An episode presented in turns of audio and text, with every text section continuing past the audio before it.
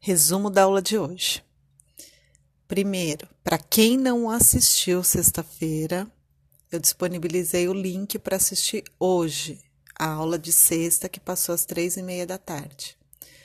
A última atividade do professor Rodrigo era para que vocês elaborassem um funk, né, colocando aí os problemas urbanos. Então, vocês podem enviar esse funk no decorrer do dia, ok? Para eu anexar na pasta de vocês. Então, essa é a primeira atividade que era para ter feito sexta-feira à tarde. Aí tem aula de matemática.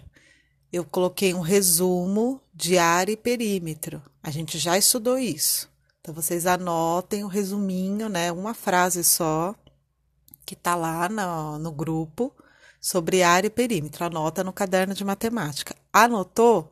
Vai lá na apostila e faz atividade 8. Não entendeu? Acesse o podcast que está abaixo da atividade, está lá no grupo, que eu explico mais uma vez. Aí, terminou? Vai fazer atividade bem simples, né, de calcular e perímetro. Eu coloquei mais um exercício lá no grupo, bem simples, para vocês já irem treinando para a prova. Terminou essas duas atividades, que não leva nem cinco minutos, né? Para quem lembra, né? Sobre o perímetro, que é só calcular os lados. Aí vai para a atividade 8 de língua portuguesa. Coloquei um resumo, anota no caderno de português. Acabou de anotar? Não entendeu? Assiste a aula que eu disponibilizei lá.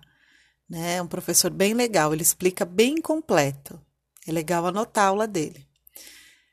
Entendi, assisti a aula, assisti uma vez, duas vezes, ou já sabia disso, nem precisei assistir a aula. Vai lá e faz atividade 8 da apostila de língua portuguesa. E aí, quando acabar as atividades, envia as fotos, ok? Só isso. Então, é uma atividade de, de matemática e uma de português. Só isso que é para fazer e o estudo dessas duas atividades, porque não é só fazer e entregar.